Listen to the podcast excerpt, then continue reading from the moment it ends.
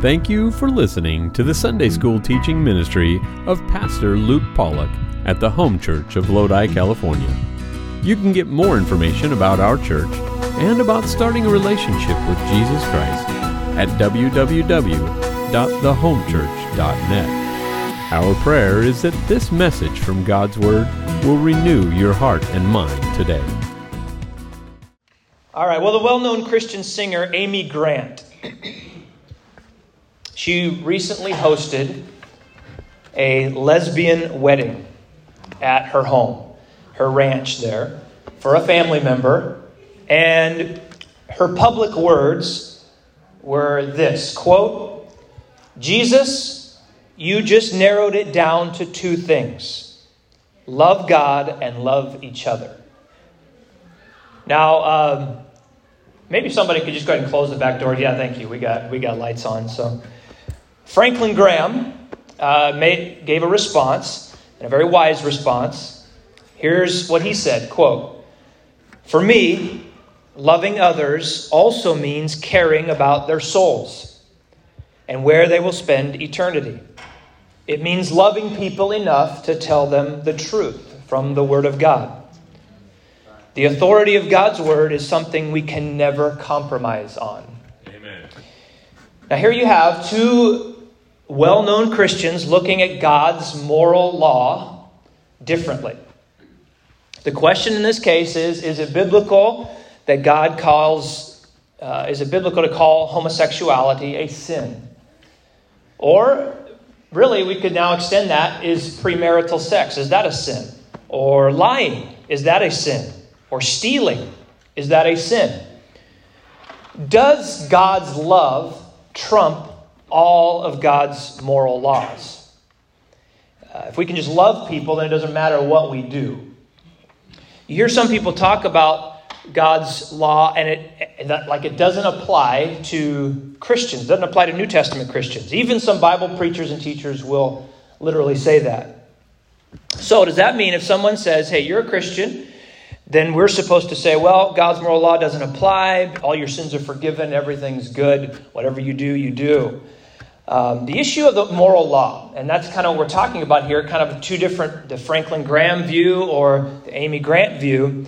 The, the issue of the moral law is a very important issue, and what we believe on that has huge implications for our life and the decisions that we make every single day.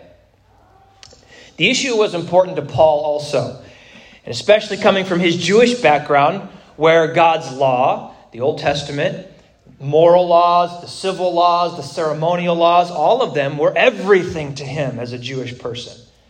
So, this is what chapter 7 is all about learning to view God's law the way God wants us to as believers.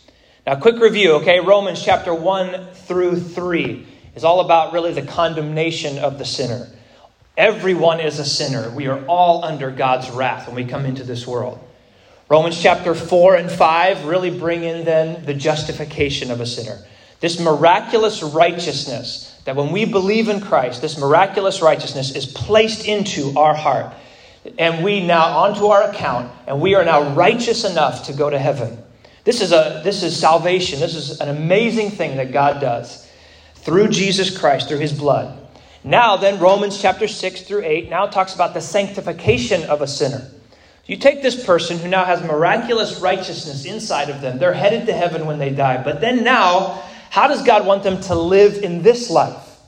The sanctification or the making a sinner, making a Christian holy in his daily life. How does God work that? How does God do that?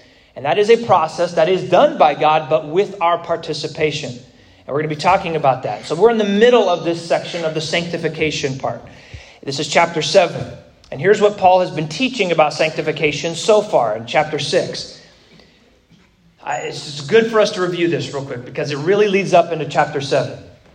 Chapter 6, Paul used the analogy of slavery, and he said, Listen, everybody is a slave to sin at one point in their life. You are a slave to sin. You have to do what sin says, and everybody does sin. Jesus, then, in this analogy that Paul gives, is kind of like Jesus goes to the slave market where you are, and he buys you from sin with his blood. And so now you belong to Jesus. You have a brand new master. You are now Jesus' slave, as it were. And he says in chapter 6, you are now a slave to righteousness. So, in this, now we are a slave to Jesus. We belong to him. I am more free than I ever have been. I do not have to sin. I am not a slave. I'm not bound to do the things that my flesh wants to do. God, now, what He's going to do in this uh, process, and He makes me so that I don't even want to sin, or the flesh still wants to, but this new part of me that He puts inside of me doesn't want to sin. In fact, this is an amazing, miraculous thing. I now have something inside me that wants to obey God. In fact, I am miserable if I don't obey God. Have you ever noticed that? If you do not obey God and you start just living how you want to, pretty soon you're going to feel it pretty deep here. As a believer, it hurts worse than it ever did before you were a believer. In fact, if somebody has said the most miserable person on earth is a Christian living in sin.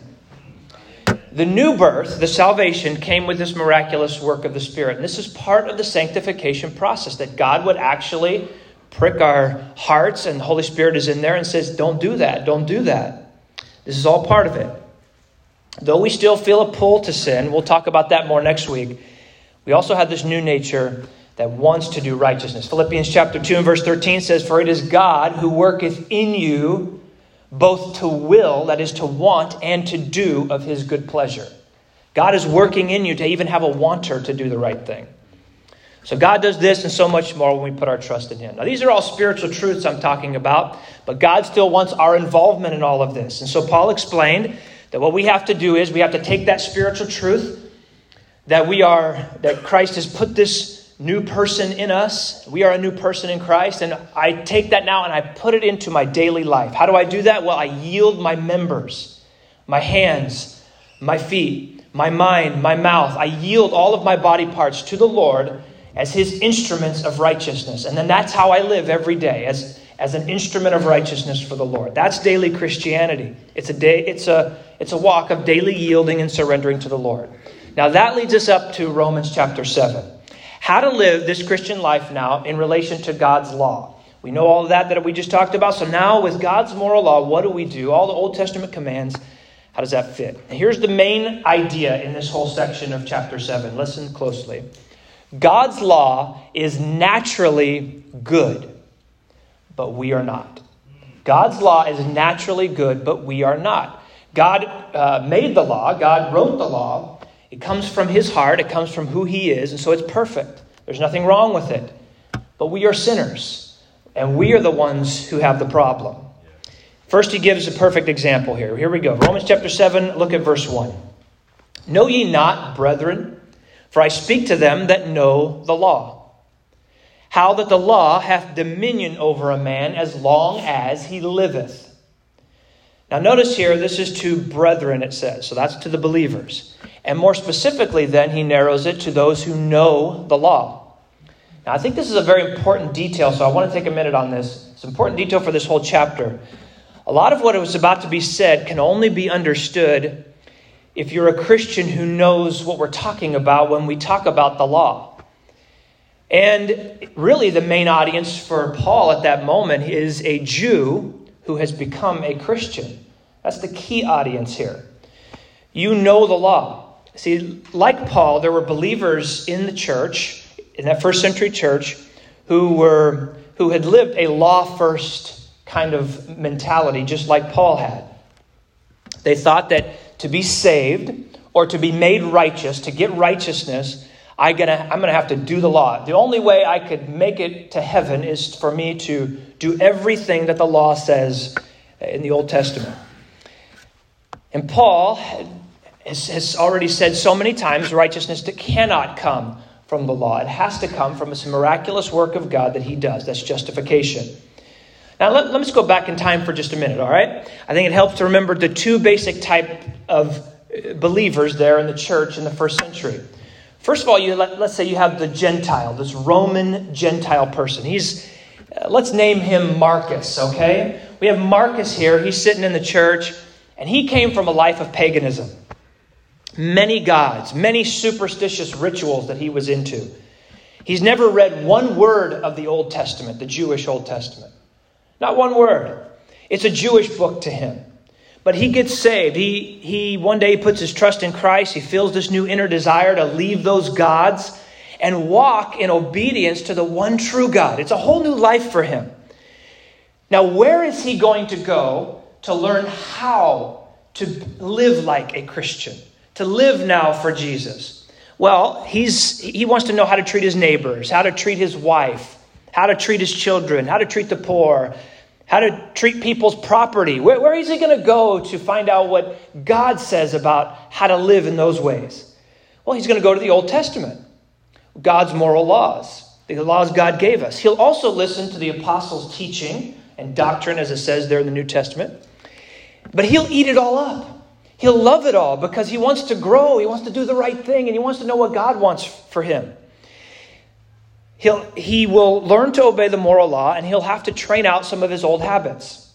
Now, think about this for just a minute. You can't tell a guy like Marcus, who just has gotten saved and he wants to obey God, he wants to do the right thing, he wants to turn away from his old life. You can't just come to him and say, Listen, here's the only thing God says. Jesus narrowed it down to just this love God and love others, that's it.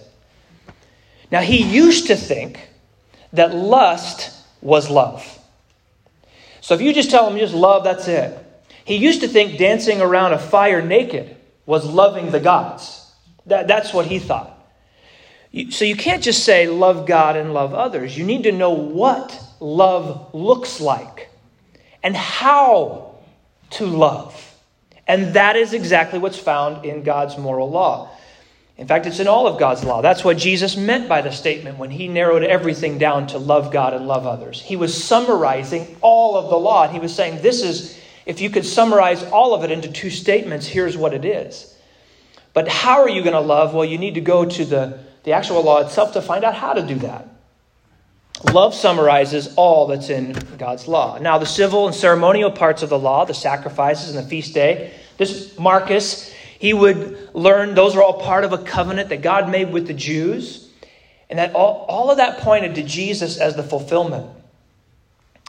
And even those are about loving God and loving others at the end of, uh, of, the, of the day. But he will understand that these are all good things, and, but they are, uh, they are not necessary for salvation. And that's the one thing he has to get into his head. All those are good things, all those are things God wants, but I cannot do those things to get to heaven. Now, then over here you have the Jewish believer Benjamin, all right? You got Marcus and you got Benjamin. Benjamin has a different starting point. Benjamin, he came from a life of trying to be saved by keeping the law, like Paul. He, he tried to keep every single one, the hundreds and hundreds of them the moral, the civil, the ceremonial. He grew up in a home trying to do everything. But now he accepted Christ, and now his life is all about Jesus and not about ritualism. And those things he learned now, when he looks in his past, he has to say, okay, those things were good things. All the, the moral things that I did, they were good, but I need to now learn how to obey God in a whole new spirit. Not as I'm trying to keep that so that I can get to heaven, but I am now in a whole new inner spirit now to keep those things, uh, knowing that I'm just following Jesus and I love Jesus and I want to do that because I love Him. It might take some time to train out the old habits of trying to keep the law for salvation. He has to see the civil and the ceremonial laws as pointing to Jesus. He has to see the moral laws as God's holy standard, and this is, doesn't change um, but it cannot save him. And on some days, he might find it very difficult to lose that law first mentality. He'll still be many, doing many of the same things that he used to do, um, but he will love obeying God now. He has a brand new heart. He'll love obeying God because he loves God. So, if you're summarizing what he's, where he's at, he needs to die to the old way of obedience and live to a brand new way of obedience. A similar look on the outside, but a different heart. And chapter 7 is where Paul is, is helping everybody see that that's what he's talking about. He's correcting the way that we relate to God's law, and especially those Jewish believers. Now, the law still is there, it still exposes, it still convicts sin, but it doesn't have the condemning power or dominion over the believer uh, when that person accepts Jesus Christ, it cannot send them to hell. It also it can't save you and it cannot condemn you to hell once you're a believer. Now, so here's what we could say in some summary of all that. Once we're Christians, we're not lawless and we're not law first. We, we could say maybe we are Jesus focused, law loving saints. Okay? I love how the psalmist puts it in Psalm 119, which is all about God's word and God's law, even. Psalm 119, verse 32, here's what it says I will run the way of thy commandments when thou shalt enlarge my heart. I will run in the way of thy commandments when thou shalt enlarge my heart. See, God changes our hearts and then we run after his commandments. It's a new desire in there just to obey God and follow God. And that's what we're talking about in Romans here. Now that I've set all this up, Let's look at what God's word says. At the end of Romans 7 1, it says that the law has power over you as long as you're alive. That's just that's a simple fact of life. If you're alive, then whatever laws apply to you, you're under them. You're under their dominion, and if you break those laws, you will be condemned. Whatever the condemnation is, whatever the, uh, the judgment is, you're going to face it. Whether it's a law for a country or the region, or it's even God's law, you're going to face that condemnation. But listen now, once you're dead and you're laying in your casket, those laws cannot condemn you anymore. Does that make sense? Absolutely. The power or the dominion of that law is broken on a dead person. Now, to help us understand that aspect of salvation, Paul's going to use another analogy here. It's, this time it's not an analogy of slavery, but marriage. So pay attention to the details here. Verse 2. For the woman which hath an husband is bound by the law to her husband so long as he liveth. But if the husband be dead, she is loosed from the law of her husband. So then, if while her husband liveth she be married to another man, she shall be called an adulteress. But if her husband be dead, she is free from that law, so that she is no adulteress, though, they, though she be married to another man. So, okay, this is an example using God's law about marriage. By the way, Paul's not giving the full teaching on marriage here, so don't get distracted by that. Uh, the point here is all about salvation. We're not going to go into the depths of divorce and remarriage and things. The point here he's making is if a woman marries another man while her husband is living, then the law condemns her. And it condemns her as an adulteress. But if her husband is dead, then she can marry someone else and not be condemned. In other words, she's free from condemnation as an adulteress uh, at that point, once, she, once he's dead. The condemnation of the law has no more dominion over her. So we're talking about these verses. Remember, we have to keep in mind we're talking about the condemnation of the law over a person. That, that is sending you to hell, uh, what, what Paul is going to relate here in just a moment. Now, we can all understand how this relates to marriage, but how does it apply to salvation? How does it apply to us? Verse 4 Wherefore, my brethren, ye also are become dead to the law by the body of Christ, that ye should be married to another, even to him who is raised from the dead, that we should bring forth fruit unto God. Okay, here's the general idea here. You are dead to the condemnation of the law when you were saved by Christ. Meaning the law can no longer send you to hell. Jesus has saved you. And so you are bound for heaven for sure. That's an amazing truth, and it's an amazing freeing truth. But as you focus in on these verses, I want you to notice something very closely. It's, you have to pay attention because Paul wrote it this way on purpose. God wanted him to. In verses 2 and 3, in this analogy, the husband dies, and then the, the wife is free. But in verse 4, in the explanation of the analogy, the wife dies not the husband. Ye also, it says, are become dead to the law by the body of Christ. Here's the point Paul's making we die, not the law. You are free from the condemnation of the law when you die. We die to laws we died to the law's condemnation when we accepted Jesus Christ as our savior.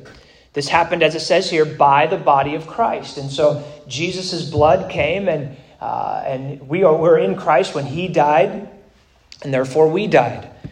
But listen, the law itself is not dead. It's alive as ever. It's still doing what God wants it to do. It's revealing sin.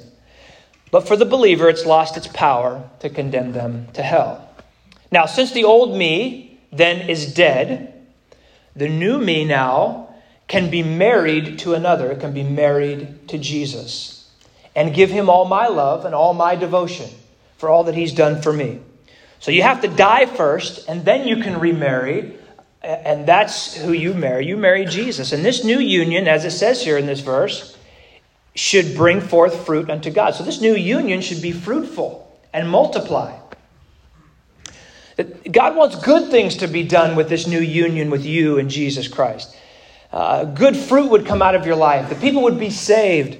That our lives would produce the things that God desires. Ephesians 2, verses 8 through 10, as we know, talks about us being saved by grace unto good works we're not saved by good works, by doing something good. We're saved by grace unto good works.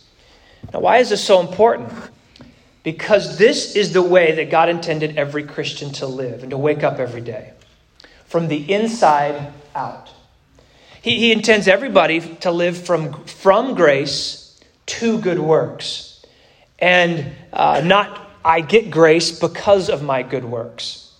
See, we love Christ and we want to do everything that He says out of this heart connection that we have to Him. He's done everything for me. He's, he's, uh, he's broken the chains of sin. He's freed me from that slavery to sin. And now I can be united to Him, I can be married to Him. And so we wake up every day and we don't fret over whether or not we're going to be sent to hell. So many people wake up with this mindset of, I might be sent to hell today, or I might not be in God's family if I don't do all the right things. But that's not how God wants anybody to live. He wants them to wake up every day saying, I know I'm not going to hell. And I know the law can no longer condemn me there because Jesus died for me. So now I am fully with Him. I am in a union with Him. And I want nothing more than to obey Him and follow Him and do what He says and do whatever I can to serve Him. And that's the way that God wants Christians to think and to live on, on, every, on a uh, daily basis. It was much different before we were saved. Paul explains that now in the next verse. And this is where he talks about his powerful transformation from an appetite of rebellion to an, a passion for obedience. Verse 5, look at this. For when we were in the flesh, the motions of sins, which were by the law, did work in our members to bring forth fruit unto death. So here's what Paul's saying. When we were in the flesh, we were wicked. We were rebellious. I had a wicked and rebellious heart. I wanted to do everything against what God said. Now, let's think about this for just a minute. You take a person who is uh, living in the flesh, and all those motions of sins or passions of sins are in him. Now, you hand somebody the law of God that, that's, that has that rebellious mindset. What are they going to do with the law of God? Well, they're going to do the exact opposite. It's because they have those motions working in them to want to do something uh, that, that God tells us not to do. If I say one famous statement here I'm about to make, I know that everybody will understand what I'm talking about. Here's the statement Rules are made to be broken. That's our natural, fleshly mentality. Rules are made to be broken. We are rebellious people by nature. In fact, if we read a, in the flesh, if we read a sign that says no trespassing, well, in our mind, we're thinking, why? why no trespassing? They, they must be trying to keep us from something that's really great on the other side of that fence. There must be something really fun over there that I want to go to. And that's how an unsafe person thinks when he gets God's law. God is trying to keep me from something good, He's trying to keep me from something enjoyable. And so, because of my flesh, I just want to do the exact opposite that God says. But when we do that, as it says here, it brings forth a horrible fruit. It brings forth the fruit, really, of death in our lives. And that's the worst fruit eternal death. And that is the condemnation of those sins. It just gets worse and worse and worse. We keep going down that road. We keep disobeying God and disobeying God and disobeying God. That's where we'll end up. Verse 6 But now we are delivered from the law, that being dead wherein we were held, that we should serve in newness of spirit and not in oldness of the letter. So he basically says, listen, we died with Jesus. Because we died with Jesus, we are delivered from the law's power to condemn us to hell. And that is the, the main truth he's trying to get across here. So then he especially addresses the Jew and he's that's turned to a Christian like himself, and he says, Listen, I'm reminding you now that you should serve God in a whole new way. You now know that it is not by works that we're saved, it's not by doing the law. So the law now, in your mind, you have to understand it can no longer condemn you. You're a believer. So now, how do you live? Well, you live in newness of spirit, not in oldness of letter. You're no longer going to obey the law because it gets you to heaven. You're going to obey it because the law comes from Jesus, who you love. That's why you're going to obey. It's a new spirit, it's a work of the Spirit in you to begin obeying in a whole new way. This is so freeing, everybody. I got to you, we have to get our mindset to a place where we understand, God, thank you. You've taken care of the future. You've taken care of of, uh, of our heavenly home. And so now I can live this whole time right now just walking with you in love. And, and that is what then motivates my obedience. That law first mindset of obeying so you can go to heaven or so that God might accept you into his family, that's got to stop. You need to obey the Lord from the inside out in newness of spirit. It's the power of the Spirit of God living inside. Now, we say all those things, and that's the heart that Paul wants everybody to have. Live in this way, and obey in this way, and follow in this way. Jesus has saved you, so love him back and give him your whole life. But as usual, there are some people who are going to want to take Paul's teaching and twist it into something that it's not. Like somehow that we should get rid of the law because it was the thing that was motivating my sinful heart to do all those wrong things. Listen, it's the, it's, where they're going to say, it's the law's fault. It's not my fault. The, if God would have never given the law, then, you know, I would have been fine. I just lived my life. So Paul now gives a profound explanation on this, and that this is where it comes in very clearly. The law is perfect and graciously reveals sin, but I'm not perfect. We are not. Verse 7 What shall we say then? Is the law sin? God forbid. Nay, I had not known sin, but by the law. For I had not known lust, except the law had said, Thou shalt not covet. So, is the law sinful because it motivated more sin in me? God gave me the law, and I had this rebellious heart and that said no trespassing, and so I wanted to trespass. So that's the law's fault. Made me want to do it more. And he, Paul says, God forbid. It's not the law's fault. May it never be. No. Look at how good of a teacher the law is. It helps me know when I'm sinning and to get back on course and to cry out to Jesus.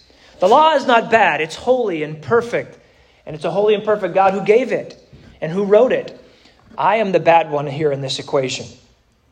Now, real quick, this is so hard for us humans to, to accept, especially for today's mind. There, in this culture that we live in right now, people are radically individualistic.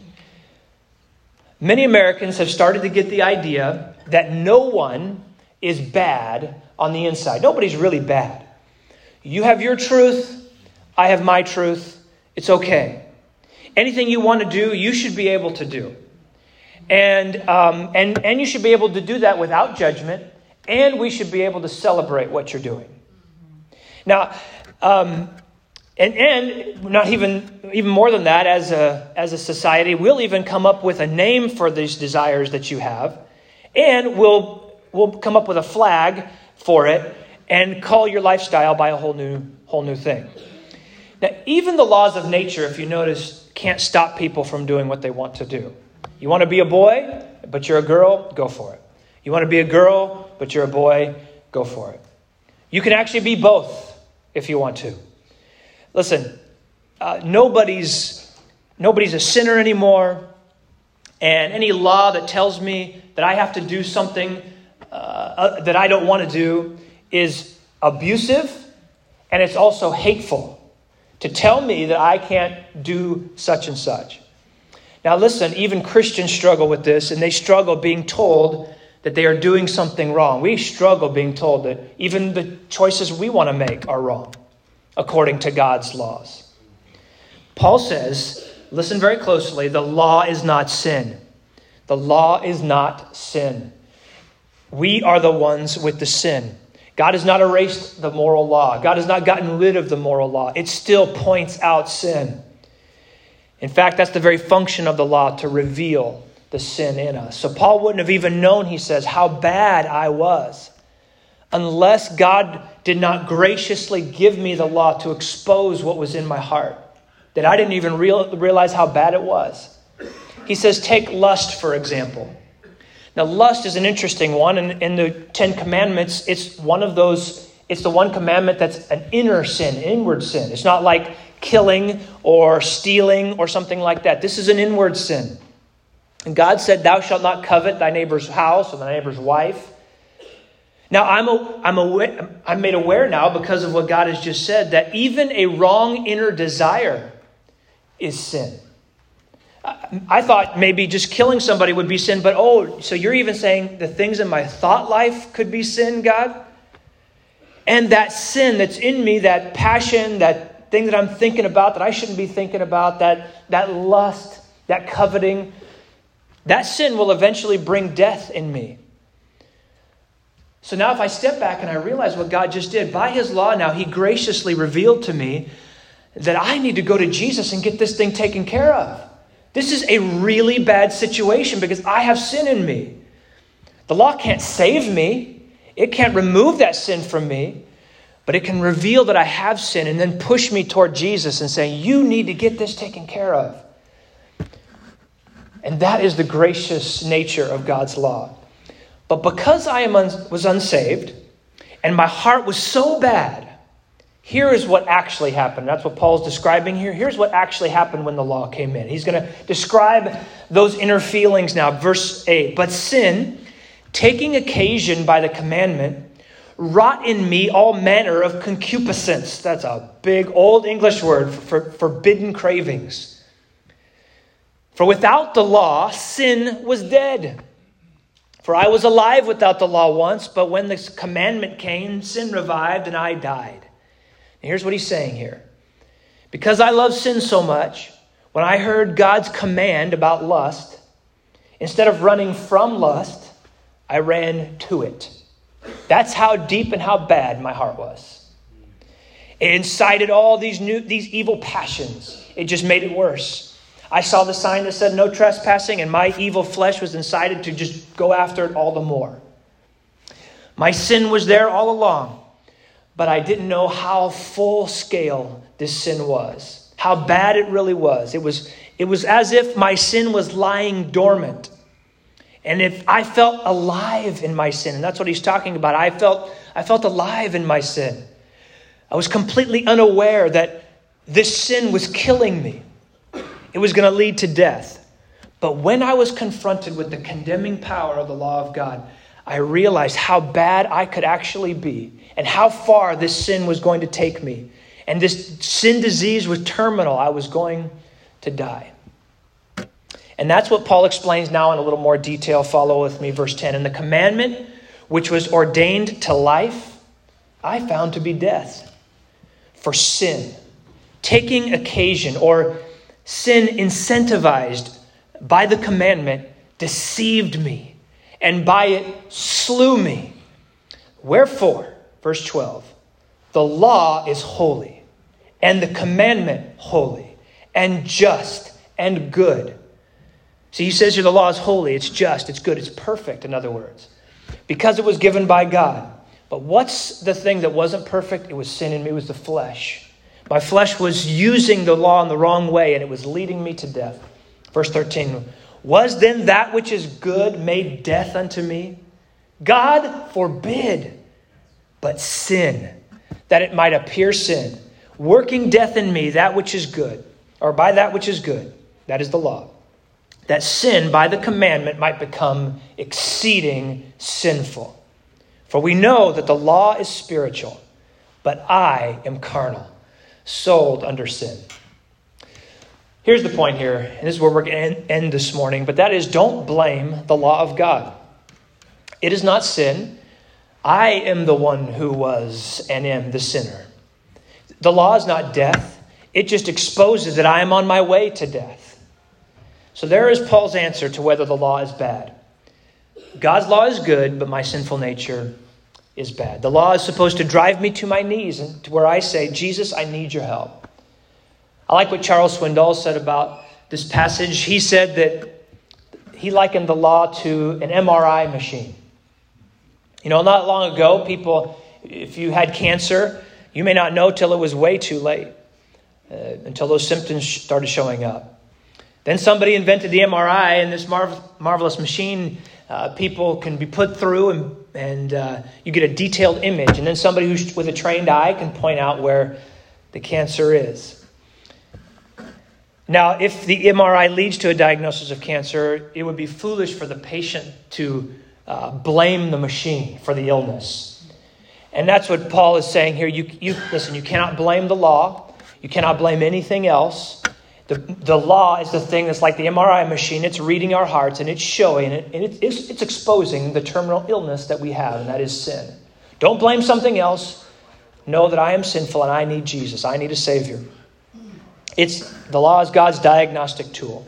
So, as we end here, I say to this. I say this to Amy Grant. I'm sorry, Amy, but God's moral laws on who we marry are still valid. They're still as valid as they ever have been, and God's law is not dead. There's nothing wrong with His law. Sin is still sin. In fact, as a Christian, you should be wanting all the more from the depths of your heart to obey everything that God has said. Yes, we need to love people. Absolutely, wholeheartedly love people, but never at the expense of God's morality. And for those who think that obedience to the law here this morning will might get them to heaven or keep you in God's family, I hope you realize that the Christians are dead. As a believer, we are dead to the condemnation of the law. And you, we now can serve in a whole new spirit, a whole new way. We're on our way to heaven. So love Jesus, give your whole heart to Him, surrender to Him. That's how Jesus wants us to live. Let's all bow our heads and close our eyes. Thank you, everybody, for, uh, for listening. I, that's a deep uh, passage. And thank you for hanging in there. But it's so powerful. Lord, we love you this morning. We hope you enjoyed listening to the preaching and teaching from God's Word today. You can get more information about our church and about starting a relationship with Jesus Christ at www.thehomechurch.net. From all of us here at the Home Church in Lodi, California, thank you for joining us.